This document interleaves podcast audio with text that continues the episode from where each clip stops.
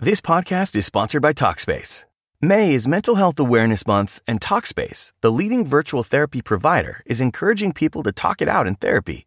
By talking or texting with a supportive licensed therapist at Talkspace, you'll gain insights, discover truths, and experience breakthroughs that will improve how you live and how you feel. With Talkspace, just answer a few questions online and you'll be matched with a therapist. And because you'll meet your therapist online, you don't have to take time off work or arrange childcare. You'll meet on your schedule, whenever you feel most at ease. Plus, Talkspace works with most major insurers, and most insured members only pay a $25 copay or less. No insurance? No problem. If you want to make progress toward a mentally healthier place, Talkspace is here for you. Now get $80 off your first month with promo code SPACE80 when you go to Talkspace.com. Match with a licensed therapist today at Talkspace.com.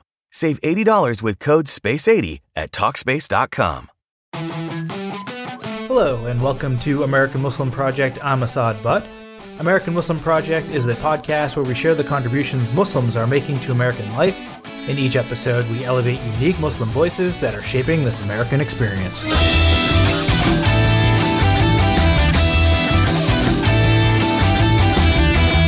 My guest today is Zeyad Moussa, the CEO and founder of Tulua. Tulua is a healthy beverage startup out of Southern California that creates organic, cold pressed, functional shots as well as other wellness products. Their most popular product is their ginger shots, a two ounce drink that contains Peruvian ginger blended with fruit juices. The products are sold throughout the states in grocery stores like Whole Foods and Winn Dixie. Zeyad spent the early part of his career as a biomedical engineer before making the switch to startups. He founded Tulua in 2015 with the belief that if you could easily get functional drinks into people's hands, then maybe they could avoid some of the challenges of the healthcare industry. Zeyad, welcome to American Muslim Project. Can you tell us a little bit about Tulua? Yeah, sure. You know, Tulua is a company that specializes in making better for you immunity shots. And we, we really embrace the ethos of, you know, let food be your medicine we've got the most exceptional line of wellness and immunity shots to help people start the day off right. We started off by having the most powerful line of ginger shots, organic ginger shots with only two ingredients. That's all you'll ever need to know. You just read the label and that's it. Um, as I was starting the project, you, you, you, know, I follow the science and you know the body of evidence behind the the medicinal benefits of ginger are huge. And Fong, my wife, is in 22 years at Pfizer. When I started, I told her, "Hey, can can you find me some scientific research about the benefits of ginger?" And you know, she came back and she was like, "I'm blown away. I'm I'm going to start taking ginger shots every day because." And, this is something that a lot of um, a lot of cultures understand. You know, when we would get sick growing up, you know, my mom would make us ginger tea, and it's it's, it's a very common herbal and holistic remedy in so many different cultures. We're we're kind of coming to this late in the game as far as the the U.S. market, but we make up for it in in our approach. I mean, our shots are very strong, very strong. Um, and then we started to expand into other functional ingredients like turmeric and apple cider vinegar uh, with our line of vitality shots. And we then introduced something that we think is going to be huge in terms of cultural awareness uh, on a general generational level, um, which is digestive health and gut health. So we we launched a line of probiotic shots. Fantastic. And can you just tell me the mission of the company and your personal mission as well? Yeah, you know, our mission is just to make it easier, more convenient, and cost effective to be able to consume products that are better for you, but in, in this particular case, that also have beneficial function and incorporate them into their day to day lives. People consume food that's not great for you because it's easily accessible. And so the, the mission is to make it equally as accessible for people to access foods and beverages that are good for you that actually will will help you. It, it's in line with with my lifelong mission which is to try to help people live better lives and and more fulfilling lives and in a small way. I, I mean i think that's it's a very small impact but if if repeated many times over and over a long period of time and and if we do it to as many people as we can it will have a difference. It will it will have an impact on people's lives, especially cost of healthcare and access to healthcare. And you know, it, really is putting the power back in consumers' hands instead of you know them being along for the ride. I'm really interested in your in your story in that not only are you doing a startup in the food and beverage category, but you're creating a new category and you're creating a new product in a new category. It was not easy. It's always helpful to, I guess, be a little naive going into an endeavor like this because I think had I known then what I know now about how difficult it is to launch a new product, launch a new brand, but then also innovate a new category. It, you know, those are monumental tasks, each of them in their own right. Um, but then when you combine all that, it's just uh, you have to be naive to jump into it, you, know, full full bore. And and I I will admit to being completely naive to just how difficult this industry can be. Yeah. What What are some of the hurdles that you've had to overcome?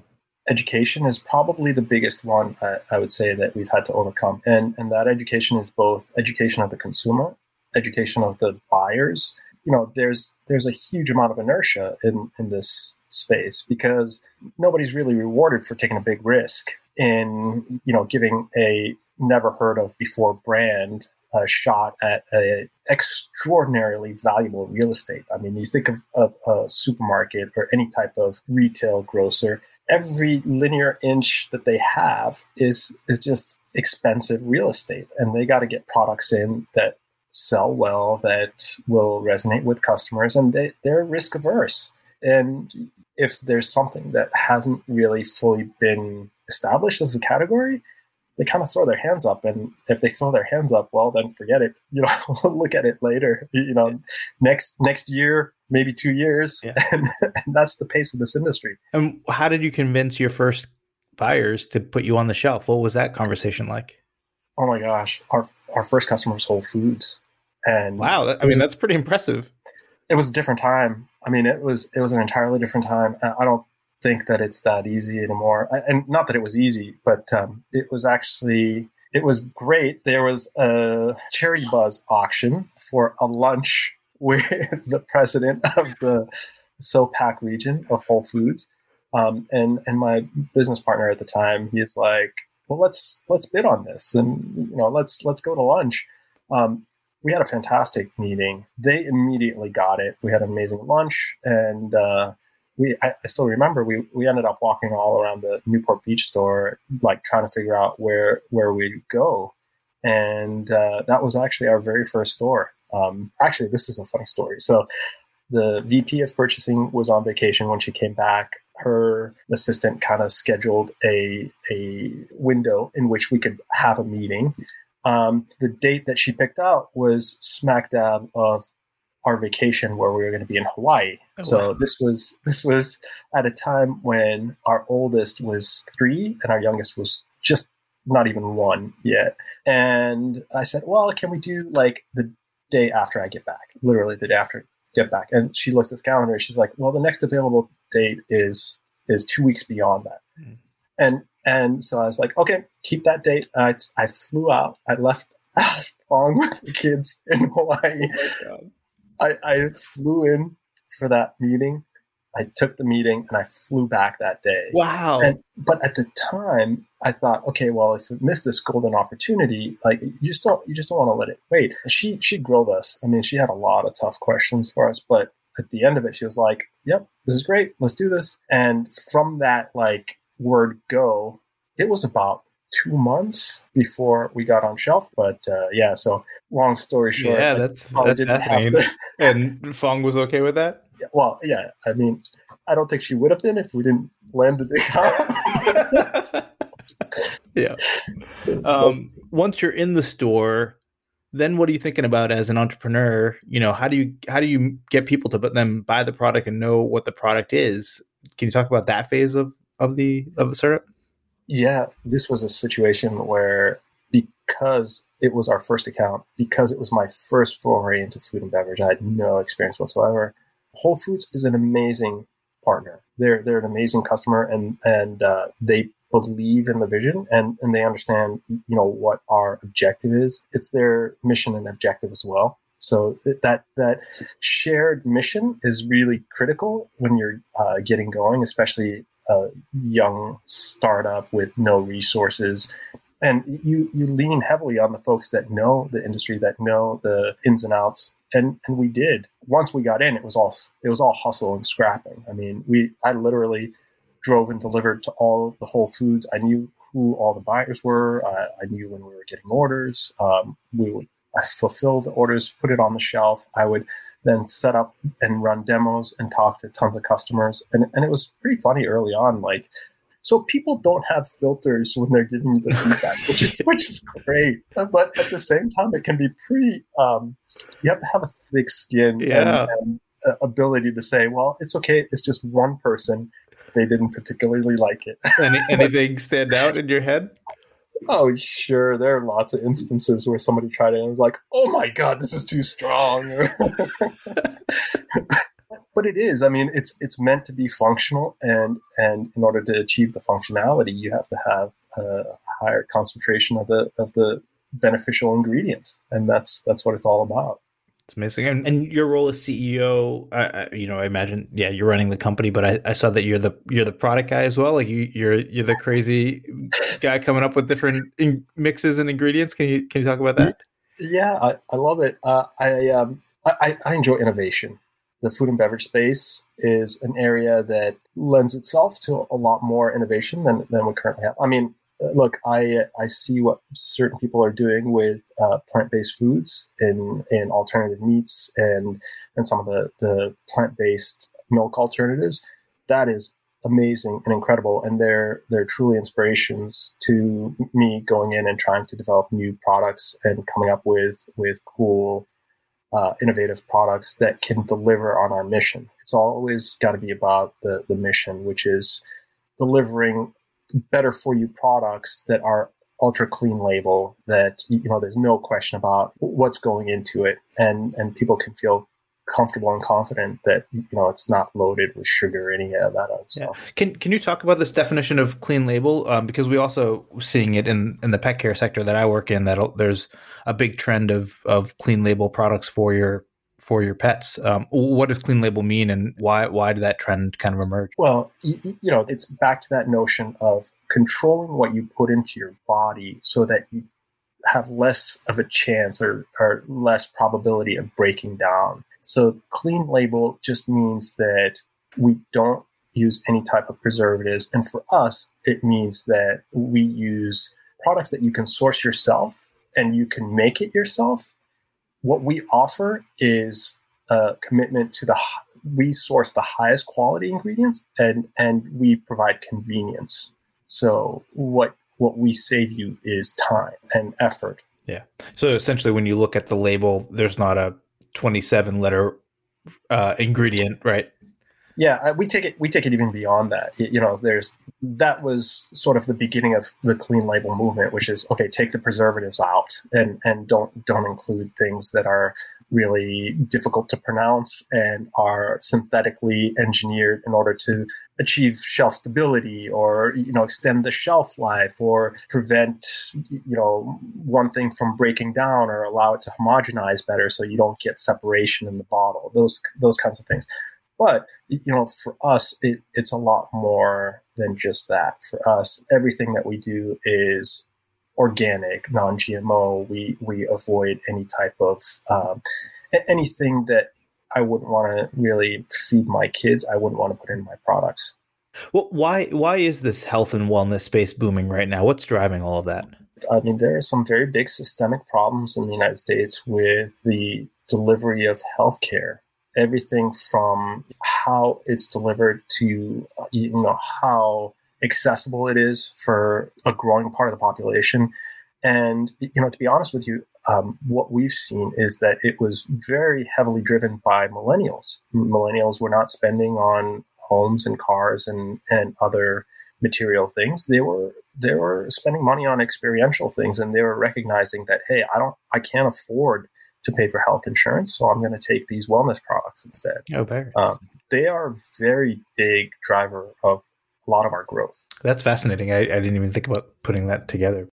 Um, it's been a year now since COVID reared its ugly head. How's that impacted your business? You know, interestingly, for us, it's we've just seen growth across all channels for us, not surprisingly. There were some uh, supply chain issues early on, and the supply chain issues were just due to inability for a distributor to actually keep up with the demand. And we're talking like record breaking demand. You know, we had like these large front end caps uh, by the checkout stands, and I would go into these stores and I would find them completely empty. Wow. Is this because people were trying to stay healthy and well because COVID was around? Is that is that the association? Initially, I thought it was because people were not buying, people were not going to the stores. That's what I thought, and I thought, oh my gosh, I'm I'm getting ready to see this week's report where we have zero sales.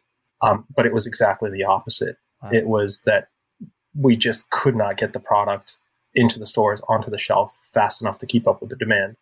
And week after week, it was record numbers, record numbers. The other side effects is that you know we never really focused on online business, but that has organically taken off into a very nice part of our business. Oh, that's great. Uh, yeah, and as a matter of fact, that's that's the next. You know, as a startup, you kind of have to focus resources, um, and you know, we now recognize that that channel is completely untapped, but huge opportunity for us, especially since we get an opportunity to directly engage and interact with our customers, and and we'll have the ability to do that on a go forward basis. So. We're going to take a quick break. When we return, Zeyad shares his thoughts about what it's like dealing with airport security as a frequent flyer. You're listening to American Muslim Project.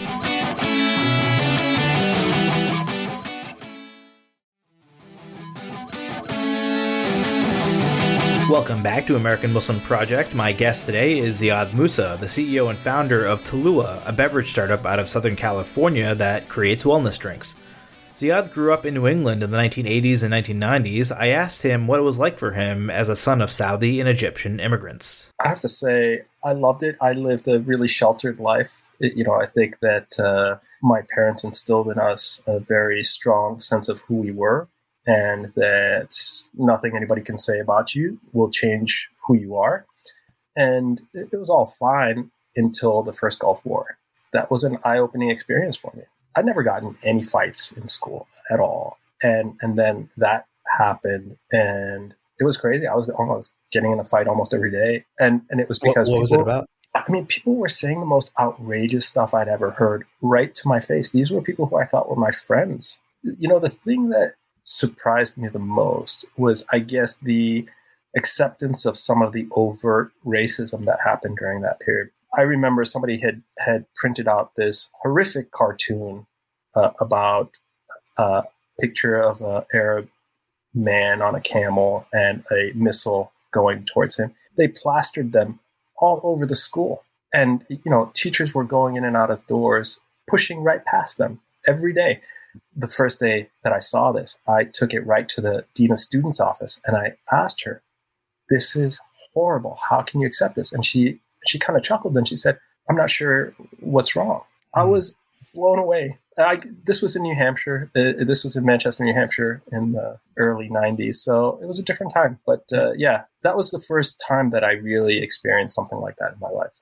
Did it get better or worse for you as you got gotten older and in the business world and, and whatnot? I, I, think it was a it was a period in time and and it definitely was like a spike right around the beginning of the first Gulf War and then it, it normalized and I, don't like to get caught up in in sort of uh, dwelling over that fact but you know I see uh, certain situations that were definitely not all right and and you know I think if you were to replace you know my individual background and, and religious beliefs with somebody else or somebody else's you know ethnic background people would just be flabbergasted. But for some reason it was just acceptable. Um, it, you know we would see shows that and movies that would come out and just completely villainizing muslims and arabs and and and lumping us all together. That was the other thing that just kind of blew me away. It's like there's you know 1.6 billion muslims all over the world in every country and and it's like but here it's just kind of like just broad brush. But yeah, I don't think that I ever really felt anything up until 9 11. And then things did change for me, and I was traveling a lot at the time, and it was it was very difficult. It was very difficult for me. In, As a matter in of what fact, uh, I would always get random checked, regardless what quote unquote. Re- Yeah. yeah, regardless of, of which airport, where I was going, domestic, international, you name it, I got 100% random checked. And most people probably don't remember this, but uh, right after 9 11, there were uh, multiple security checks. There was one at the regular TSA check, but then there was the one at the gate, and, and I would get the double. Oh man, how did that make you feel? Like what what would go through your mind? part of me understood it. Part of me really truly understood it. The way that I was able to just not allow it to affect me was to think about what would happen in any other country if somebody from some other belief came in and did that same thing in that country. I mean, I think you would see atrocities far, far worse and, and far more overt. And so it's I think at some point you just have to understand that human nature um, can lead to some pretty bad policies in, in times of extreme stress and duress and mourning of, of that kind. But it, it was it was a shocking moment for our entire nation, and you know some people handled it better than others, and, and some people reflected uh, upon it and and tried to use it as a growing experience, and other people tried to use it as a as a moment to to sort of uh, divide the country. Your wife is Vietnamese, Yeah, and um, your children. That means are quite multicultural. yeah, Uh, definitely. I, I, I'm just wondering, you know, just have you have they faced or your wife faced anything regards to COVID um, and all the anti Asian bias that's been going on, and and if so, you know, what how do you talk to your kids about about that kind of stuff, or even like the Muslim ban, or maybe they're they're kind of young, but I'm just wondering. Yeah, no, that's that's a great question. I have to say, fortunately, where we live, and, and you know, because everybody's under quarantine, there's not a lot of traveling and going outside of like our immediate uh, community. Um, it's a very diverse part of Southern California, so um, we're we're extremely fortunate that we haven't experienced any of that, either directly or or indirectly. But I do remember when the the Muslim ban came around my son was still going to preschool and, and I would pick him up and we'd be listening to NPR on the way home. And it's sometimes easy to forget that, you know, they're sponges and he was Yeah. absorbing everything. And one day he asked me if we were going to have to go to jail. And it was, yeah, it was one of those moments that gave me a pit in my stomach and it was all I could do to not cry. Um, but that was a powerful moment for me, and I had to explain to him that no, we're not going to go to jail, um, and that moments like these happen. But that was a tough conversation to have with a four-year-old. Did you believe that? Did you believe that that we wouldn't be going to jail at some point under his administration? I did. I, I still believed in the goodness of the American people and and the belief in fairness and you know the lessons that we learned from the Japanese internment in uh, World War II. My belief started to fray a little bit and crack as I started to see like some of the true polling data of you know what people you know how many people actually supported fully and almost unconditionally all the policies of the past administration.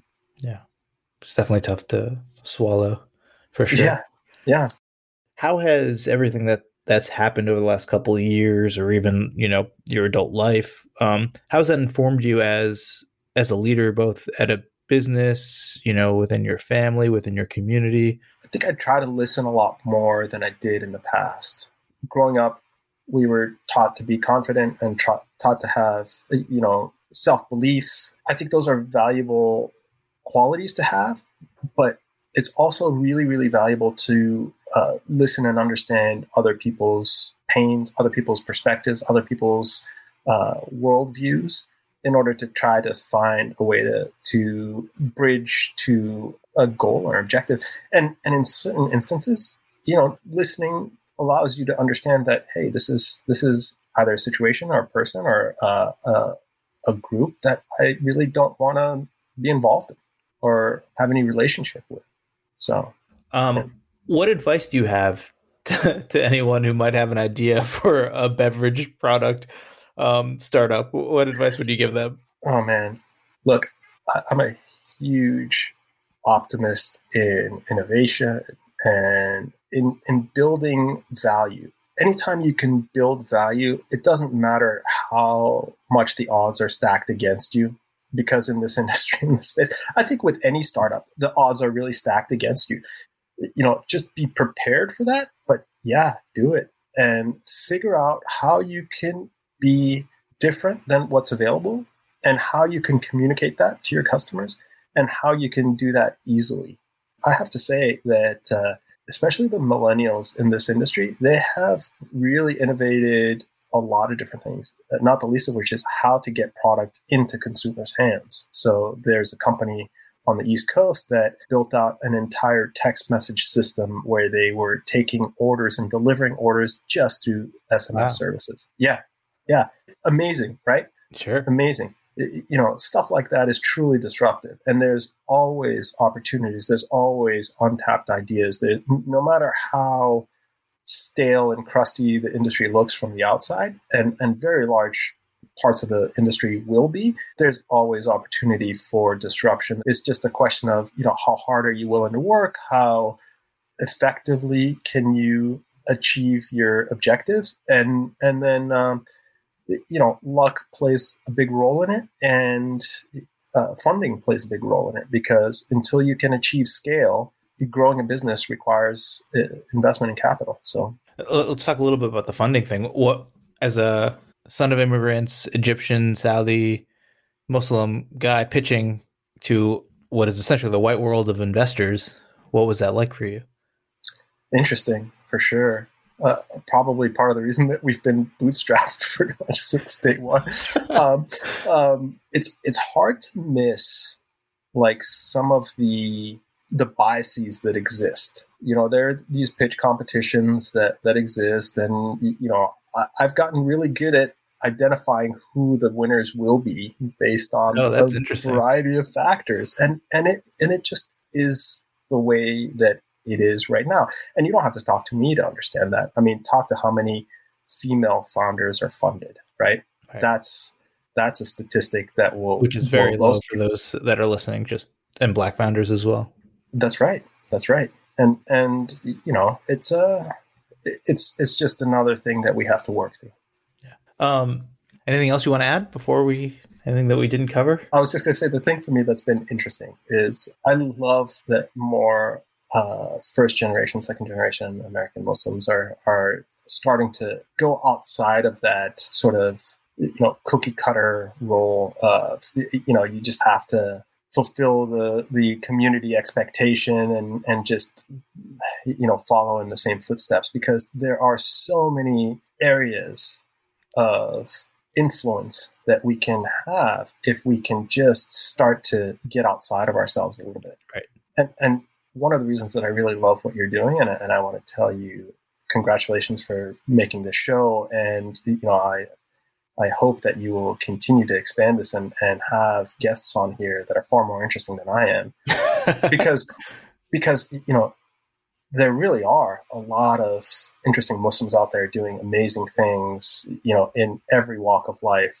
and it's it's great to have a platform for people to be able to to see that and well not see it hear it in, in the case of this podcast yeah. but I appreciate that yeah I mean that's exactly what we're trying to do and I feel like every day we're we're finding more and more American Muslims that are doing cool things and so yeah this is what we're trying to do so appreciate yeah. you, you joining the show yeah thank you for having me my conversation with Zeyad Moussa was recorded in February 2021. You can find out more about his company Tulua on its website, drinktulua.com. We'll have links to that in the show notes.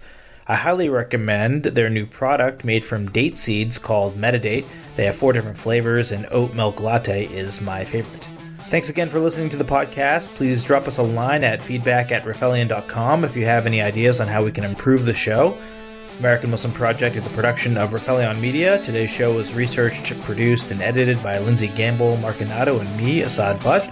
Simon Hutchinson created our music. Check us out at AmericanMuslimProject.com.